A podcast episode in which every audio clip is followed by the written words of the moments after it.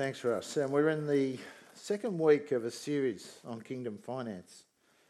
And so this week we're looking at uh, the aspect that God is our source.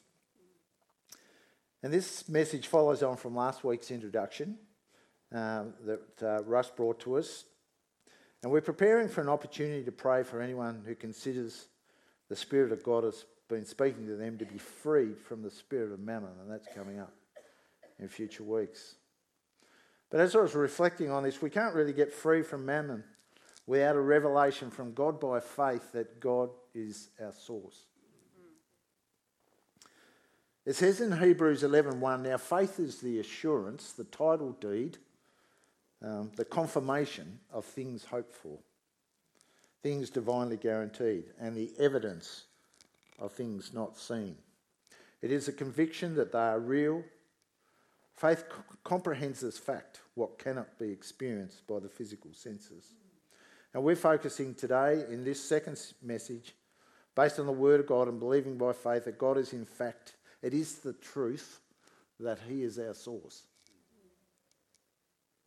The source of our provision throughout our lives. Let's pray. Some of you missed just uh, some of the prayers that we had prior to the service today. I just want to pick up on some of those. Lord, I know that the systems of mammon, the systems of the kingdom of the world, have been meticulously promoted.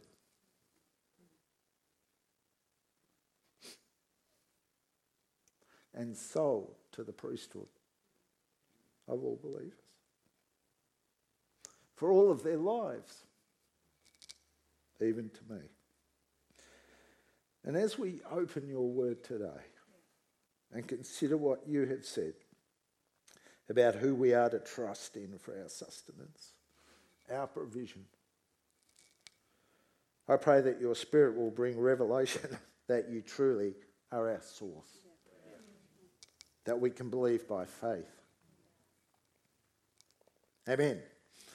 So we're seeking to realise that the kingdom of God is totally different than the kingdom of the world regarding finance. The kingdom of the world focuses on trusting our, in our own talents and abilities, um, that we can build our own wealth and prosperity. It's, it's organised to drive consumption, particularly in the Western world, and now spreading through other peoples of the world through social media, marketing and that message is that whatever you have, you need more. And you need more so you can consume more and accumulate more and appear successful and happy. The kingdom of the world is a competitive kingdom uh, where it is thought that he who gets the most wins. And it's ultimately based on greed, selfishness, and envy. The kingdom of God is totally different.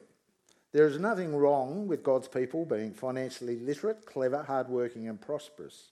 But we need to understand that the truth is, for those of his kingdom, that God is our source. God will provide what we need, and he calls us to be generous, open-handed, open-handed, and use what he provides wisely as good stewards, and store up for ourselves riches in heaven. And we're going to look at Matthew 16, 19 to 21. Lay up treasures in heaven. Do not lay up for yourselves treasures on earth, where moth and rust destroy and where thieves break in and steal. But lay up for yourselves treasure in heaven, where neither moth nor rust destroys, and where thieves do not break in and steal. For where your treasure is, there, there your heart will be also a personal reflection to start. I'm now at the stage of life where, where we've buried my mum and dad and Barb's mum. Um, all believers in the Lord Jesus Christ.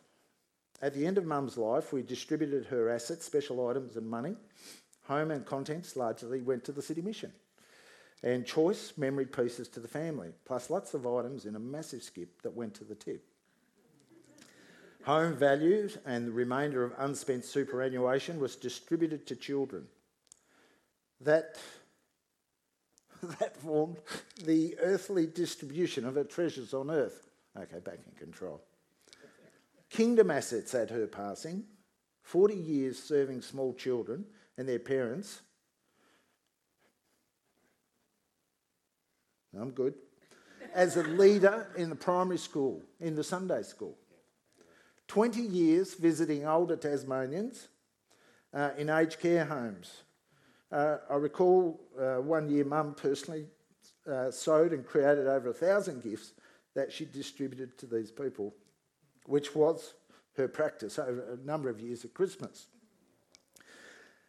Um, she came, the point is, she came into the world with nothing. She left with no earthly assets travelling with her, but I believe she uh, left with many kingdom of God assets. Yes.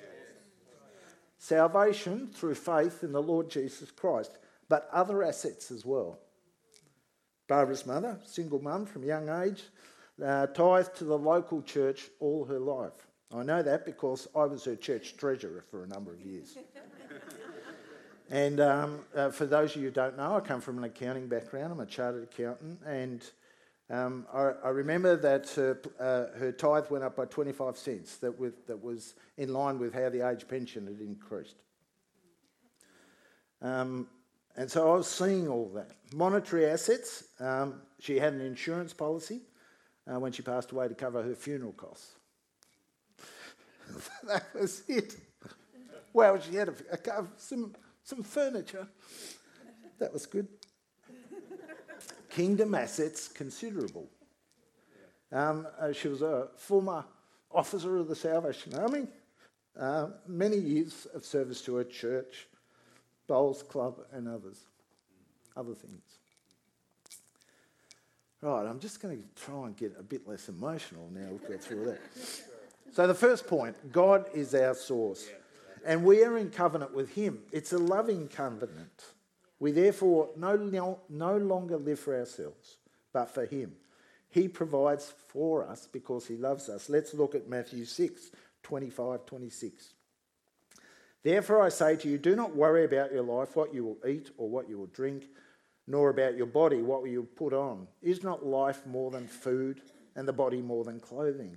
Look at the birds of the air, for they neither sow nor reap nor gather into barns, yet your heavenly Father feeds them. Are you not of more value than they? So his provision is not something we earn. He uses the example of the birds of the air. They neither sow nor reap nor gather, yet your heavenly Father feeds them. Jesus was teaching that it's the same for us. Since he is our source, everything we receive is a gift from God.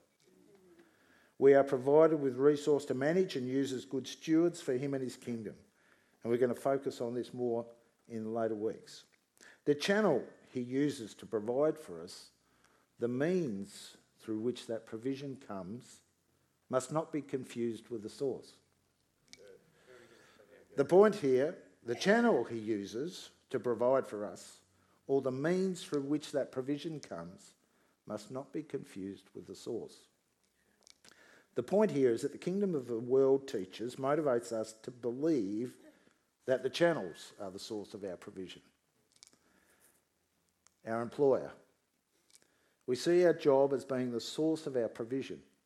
So we will hang on to that with tenacity even when we sense it's not where we should be.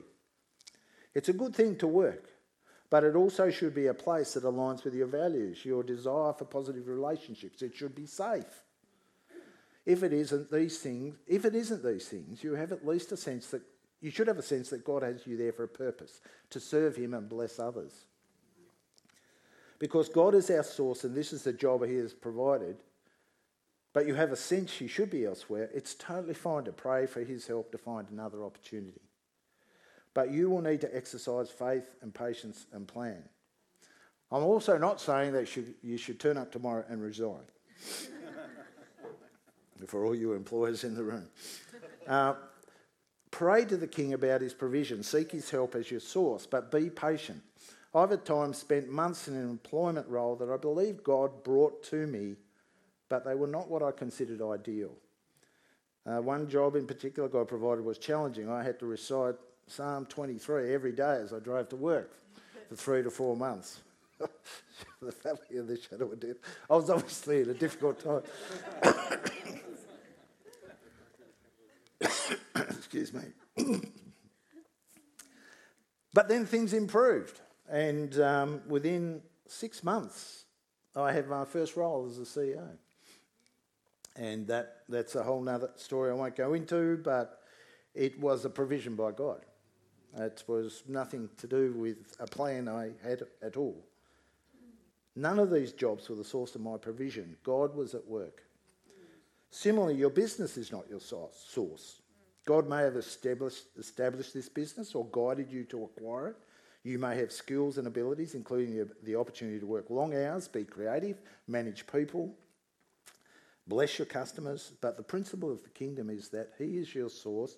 He has a covenant of love with you and has provided the opportunity. Uh, and by faith, you're listening to what the Father wants you to do with what He provides for you through the business. What about gifts? They come to you from a source of love and provision. They are the means God chooses to use, but not the source. We're going to look at some verses now from the Old Testament. 1 Kings 17, verses 2 and 8. This is Elijah. Elijah obeyed what God said. Then the word of the Lord came to him, saying, Get away from here and turn eastward and hide by the brook Cherith, which flows into the Jordan. And it will be that you shall drink from the brook, and I have commanded the ravens to feed you there. So he went and did according to the word of the Lord, for he went and stayed by the brook Cherith, which flows into the Jordan. The ravens brought him bread and meat in the morning, and bread and meat in the evening, and he drank from the brook. And it happened after a while that the brook dried up because there had been no rain in the land. Then the word of the Lord came to him, saying, Arise, go to Zarephath, which belongs to Sidon, and dwell there. See, I have commanded a widow there to provide for you. And the story goes on to show how God continually filled the widow's flour bin and jar of oil. So Elijah and her household ate for many days. Even though Elijah obeyed, the brook dried up. The brook nor the ravens were the source, they were the channels. God was and is the source. And why did God send, um, send Elijah to a widow rather than a person, uh, a rich person? With many resources because God is the source. He chooses who will be the person or the channel to be used in his provision for you. Let's look at Deuteronomy chapter 8, 11 to 18. Beware that you do not forget the Lord your God by keeping by not keeping his commandments, his judgments and his statutes, which I command you today lest when you have eaten and are full and have built beautiful houses and dwelt in them, and when your herds and your flocks multiply, and your silver and your gold are multiplied, and all that you have is multiplied, when your heart is lifted up, and you forget the Lord your God, who brought you out of the land of Egypt from the house of bondage, who led you through that great and terrible wilderness, wilderness in which were fiery serpents and scorpions and thirsty land, where there was no water, who brought the water for you out of a flinty rock who fed you in the wilderness with manna with which your fathers did not know, that he might humble you and that he might test you to do you good in the end. Then you say in your heart, My power and the might of my hand have gained me this wealth. We are not the source, and we should not forget that, whether we have little or much. We're not the source, even when it looks like our work, skills, or qualifications have provided for us. In my early years at the mission, I was inclined to rely, if I was totally honest, on my abilities. And I did have regard for what man's opinion of me was and the organisation. I inherited an organisation that did good work, but uh, the government funding requirements were changing. Well, at least I thought they were. I realise now it was a strategy of the ruler of the world to convince me that perhaps the tolerance of, um, of some mission drift, diminishing our overt Christian message, might bring favour with the government. The cross was not negotiable, it's always been in our brand. But with taglines, I presented two options to the board transforming lives, communities, and futures, or transforming lives, communities, and futures in the name of Jesus. The, the board said, of course, to continue to include the name of Jesus. And at, at that moment, I was just uh, freed from a whole lot of fear right there and then.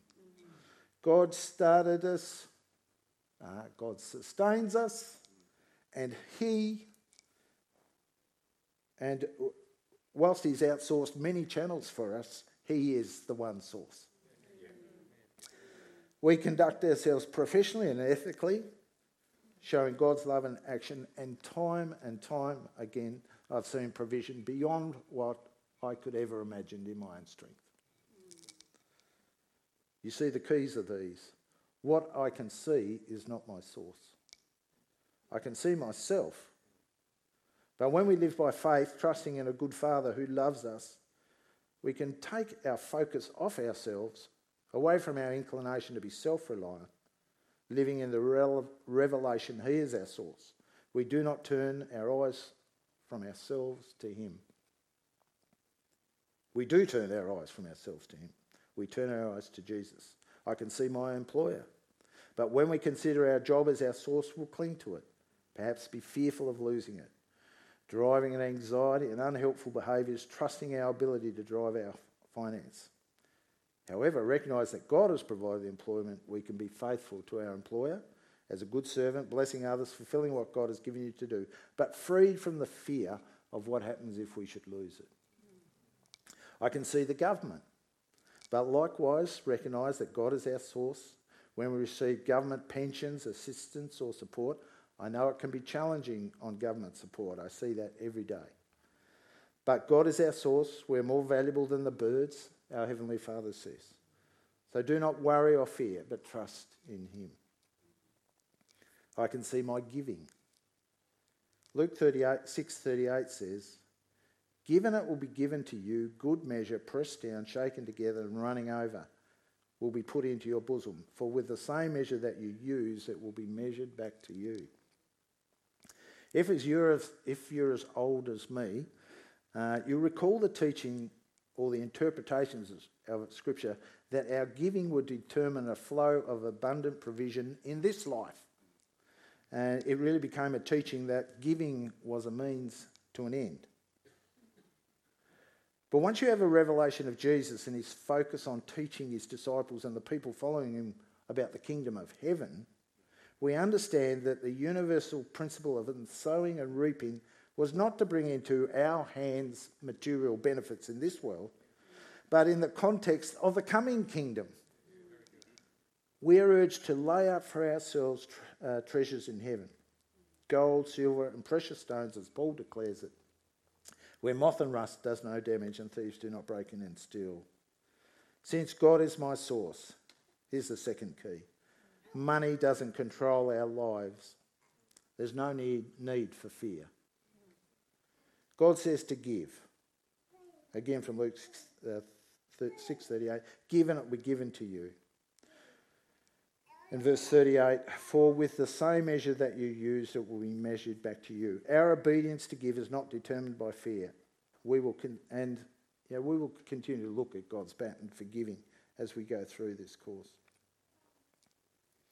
Since God is my source, I no longer fear about not having enough.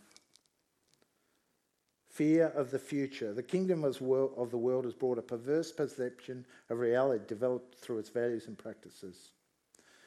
And I know that can be real for a number of people. I, I, I, I had aspects of that in my life for a number of years. And sometimes it can even, um, it can even bring a shame to uh, just how we see ourselves managing the, the, our finances in the world. There's no problem with taking more control, with developing a plan to reduce that anxiety because I realise that that can be the, the situation. So I'm going to talk, and I'll talk briefly about that. Since God is my source, I am a manager of what He has entrusted to me. I just want to have a look at this interesting parable about the the um, oh no this this is the parable about the uh, servants and the rewards. Remember, it's about the servants who manage prudently the five double five, the two double two talents, but one was fearful and buried it in the ground. And then from uh, Matthew 25, verses 24 to 29, it says, Then he who received the one talent came and said, Lord, I knew you to be a hard man, reaping where you have not sown and gathering where you have not scattered. And I was afraid and went and hid your talent in the ground. Look, what, look, there you have what is yours. But his Lord answered and said to him, You wicked and lazy servant, you knew that I reap where I've not sown and gather where I've not scattered seed. So you ought to have deposited my money with the bankers, and at the coming I would have received back with my own with interest. So take the talent from him and give it to the one who has ten talents. For to everyone who has, more will be given, and he will have the abundance. But from him who does not have, even what he has will be taken away. And cast the unprofitable servant into the outer darkness. There will be weeping and gnashing of teeth. There are many ways to learn or improve your stewardship, but the first step is to acknowledge that God is your source and has entrusted you with talents, with money. Whether the channel is your employer, your business, your government, it likely keeps coming in. But we are called to manage it prudently. And this is the interesting parable I wanted to just dwell on. Luke 16, 1 to 13. He also said to his disciples, There was a certain rich man who had a steward, and an accusation was brought to him that this man was wasting his goods. So he called him and said to him, What is this I hear about you? Give an account of your stewardship, for you can no longer be steward. Then the steward said within himself, What shall I do? For my master has taken this stewardship away from me. I cannot dig, I'm ashamed to beg. I have resolved what to do that when I am put out of stewardship, they may receive me into their houses. So he called every one of his master's debtors to him, and he said to the first, How much do you owe my master? And he said, A hundred measures of oil. So he said to him, Take your bill and sit down quickly and write fifty. Then he said to another, How much do you owe? So he said, A hundred measures of wheat. And he said to him, Take your bill, write eighty. So the master commended the unjust steward because he had dealt shrewdly.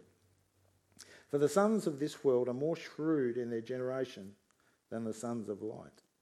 And I say to you, make friends for yourselves by unrighteous mammon, that when you fail, they may receive you into an everlasting home. He who is faithful in what he least, uh, he who is faithful in what is least is faithful also in much. And he who is unjust in what is least is unjust also in much. Therefore, if you've not been faithful in the unrighteous mammon, who will commit to your, to your trust the true riches? And if you've not been faithful in what is another man's, who will give you what is your own?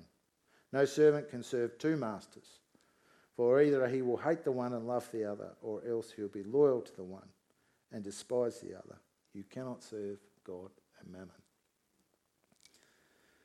I found I needed time to study and under this, uh, understand this uh, parable.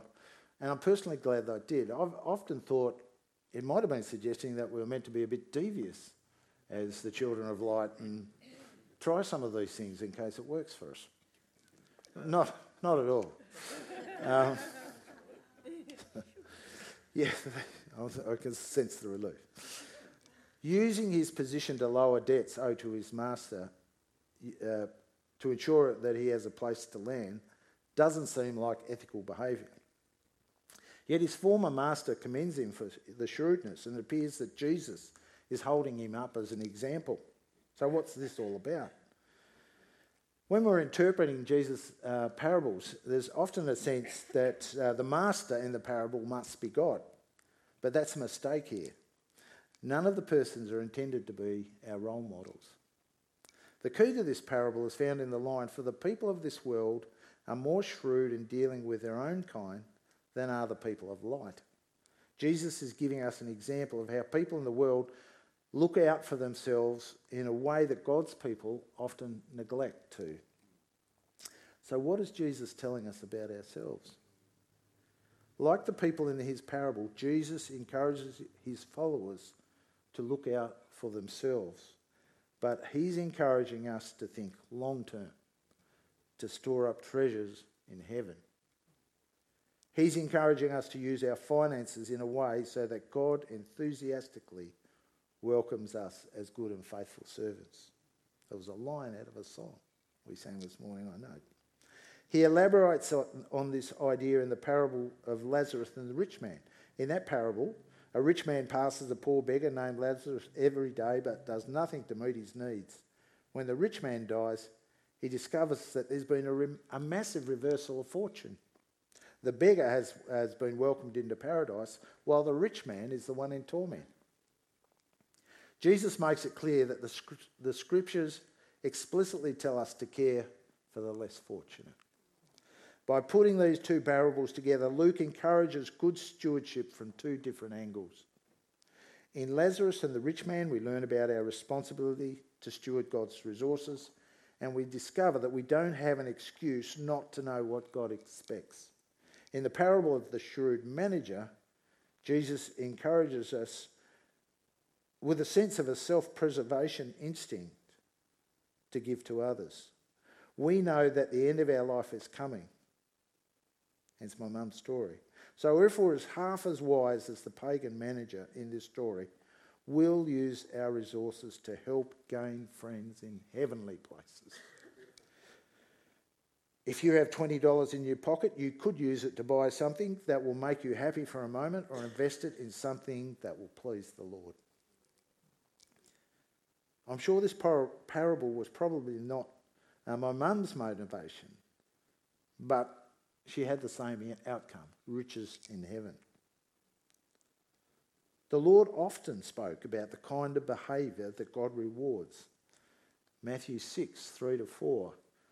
But when you do a charitable deed, do not let your left hand know what your right hand is doing, that your charitable, charitable deed may be in secret, and your Father who sees in secret will resort, himself reward you openly.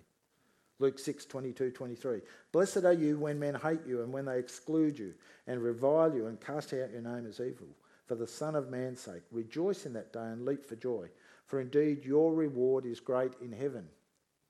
For in, the, for in like manner their fathers did to the prophets. Luke 6:35.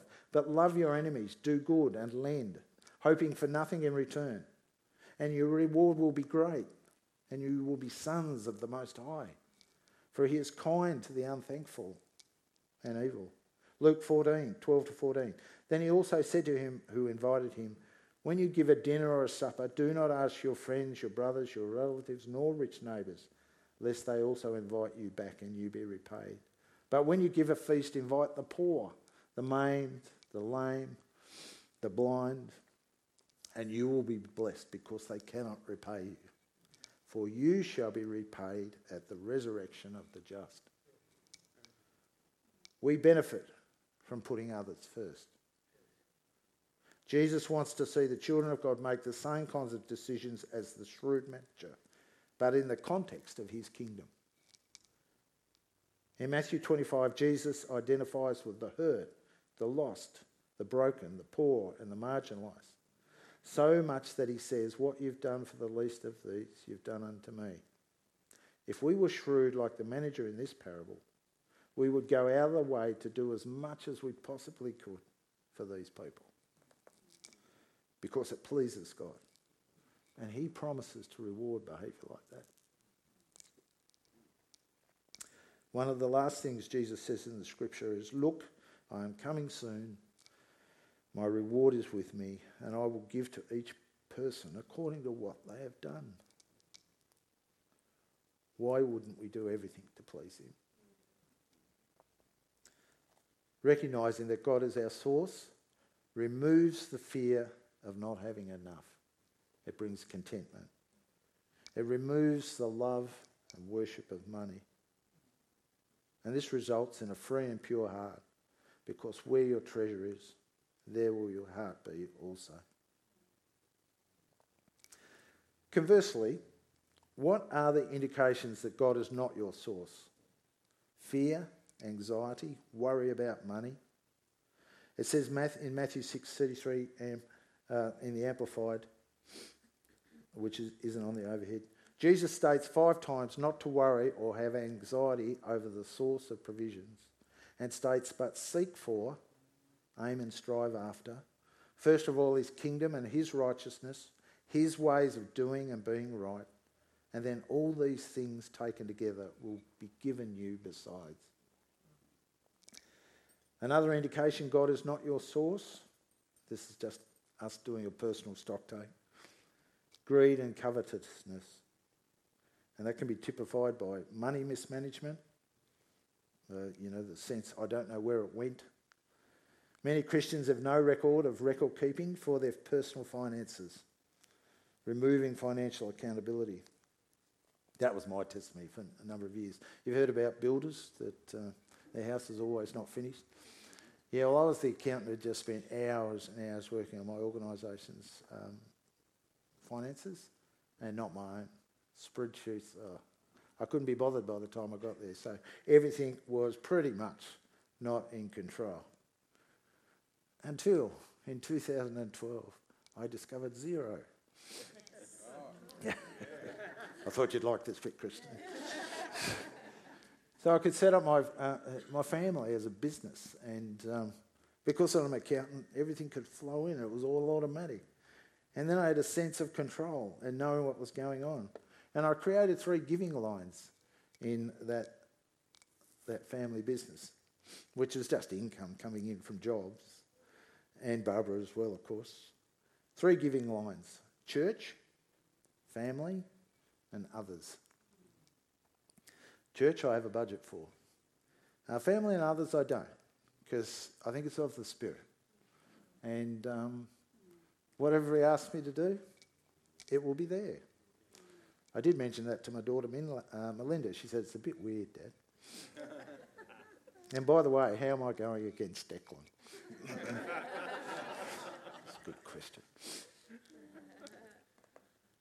But consider this if you are a multi million Christian trust fund manager, dispersing funds to Christian people, and one applicant has a history of previous spending and detailed purposes for the funds, but the second has no history of spending, vague about the use of funds and how much they'd need, who would you be prepared to release the funds to? Who does God prefer to release the funds to? As we go through the series, we learn more about these things. What about us improving in this if we need to? What about us reading a book that is helpful? And you know, a lot of those books, uh, I've read a number of them as I was going through my process. There's, you know, basically four tenets spend less than you earn. Um, the Barefoot Investor tells you to use bank accounts like jars. Have a budget where you just put it all in the jar every fortnight. Once it's gone, that's it. Stop spending. And uh, invest long term. Take an action to do that, and then you can give. You can give now, but it means you, you, you'll multiply what you can do for the kingdom, for all those people we were talking about previously. Another um, indication that God is not your source is consistent financial lack, consistently spending more than what you earn. It's a lie if you believe earning more money or increasing profits is the way to overcome poor spending habits. I've done the finances for some very wealthy people who were all on the bare bones of their existence. Lots coming in, even more going out. Another indication, I can't, the I can't afford it mentality. If money has become your source, it can become the focus rather than God being your source. People at any level of income or wealth can possess this mentality. Remember Matthew 6 25, 26. Look at the birds of the air, for they neither sow nor reap nor gather into barns, your heavenly Father feeds them. Are you not of more value than they? Impulse buying, stinginess, a fear of tithing or giving to the fellowship of all believers? Whether you have much or little, ignoring the word and the Spirit's direction to give. Greed, an inordinate desire to acquire or possess, little or no giving to others. All these beliefs and behaviours of the source uh, are, are the opposite of contentment and faith that God is our source. And I think now that I'm over 60, I'm more comfortable talking about them. I'm more comfortable talking about money and just noting how the kingdom of the world works. the games that are, are played in that kingdom versus how God's kingdom is meant to operate. It's been a struggle at times as I, in my early years, was self reliant, self focused, experienced lack. I wouldn't even talk about money. So I just didn't want people to know that perhaps I wasn't as good as managing it as I appeared. I didn't want friends to know about this area of my life because I wasn't trusting Him as the source. When that changed, it all came into alignment. That's my personal testimony. So, what's the application for us as we finish? What should we do? We should change our thinking. Matthew 4:17 says, "From that time Jesus began to preach and to say, repent for the kingdom of heaven is at hand." So we need to repent if God is speaking to us about this area of our life. And two, we've got to recognize that God is trustworthy and faithful.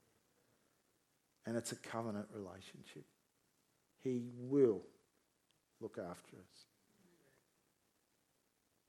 And we come into a revelation that we cannot serve both God and mammon. The kingdom of heaven and the kingdom of the world is not an each way bet. One day we'll, be, we'll give account to Jesus, and I'm sure that's why he taught so much about the kingdom when he was with us here on the earth.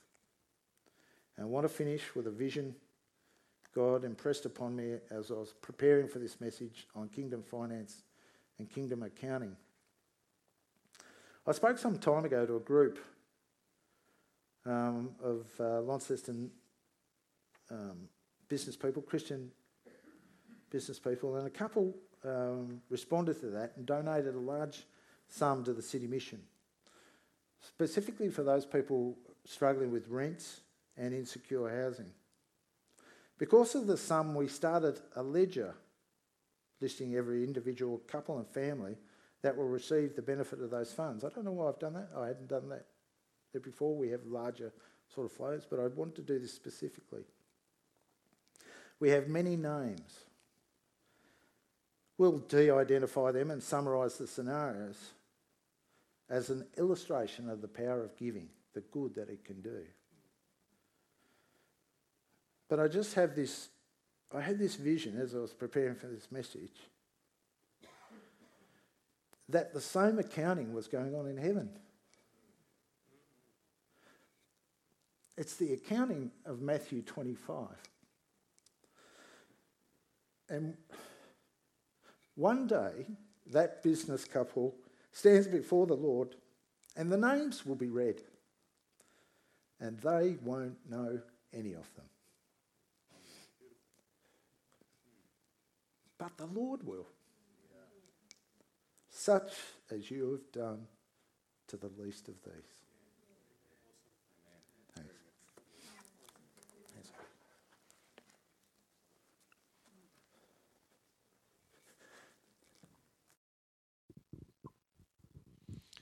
Wonderful.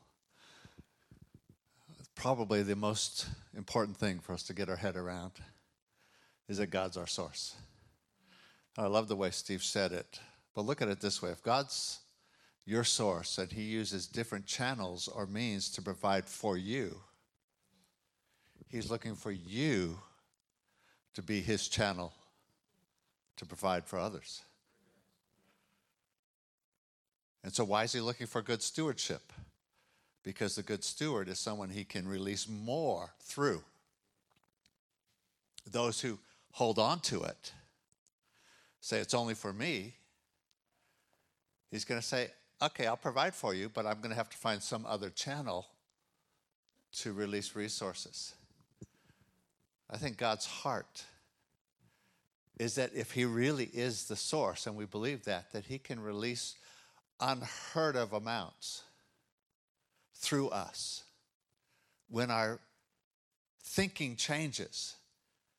That it's not just for me, it is for me. God doesn't want you to, to struggle, He loves you. But it's not just for me, it's through me to something bigger. That's laying up for yourself treasures in heaven. That's allowing God to release through you. So I'm going to ask you if you just bow your head. it's hard for us to get our head around this. We think our job is our source, our business, our qualifications, our abilities. I provide for myself, and God wants us to change and get our eyes beyond that and recognize no, He's the one. If you're struggling in a job, you don't have to be afraid. Because if you lose that job, He'll provide through another means. If the brook dries up, you're not going to die if He's your source. But man, if you're your source, you're going to be anxious. You're going to be worried. You're going to be fearful. And there's something that God, I believe, wants to just release from people just a spirit of fear that comes with not recognizing God's your source. So if that's you, would you just uh, release that to Him? Almost see it as if you're holding it in your hand and give it to Him. God, I, I give you my fear. And I receive that you're my source and that you're faithful. For some of you, I believe God's giving you a bigger perspective. You've been blessed, and you've been wondering, how come? Is it because I'm special? Is it because I'm more talented? And God's saying, nah. But it is because you're faithful. And if you continue to be faithful, He'll release more. Lord, we just say, help us to change our thinking. Jesus, as you said, to repent. Your kingdom is different than the world. And so we want kingdom in our life. Lord, thank you that you're our source.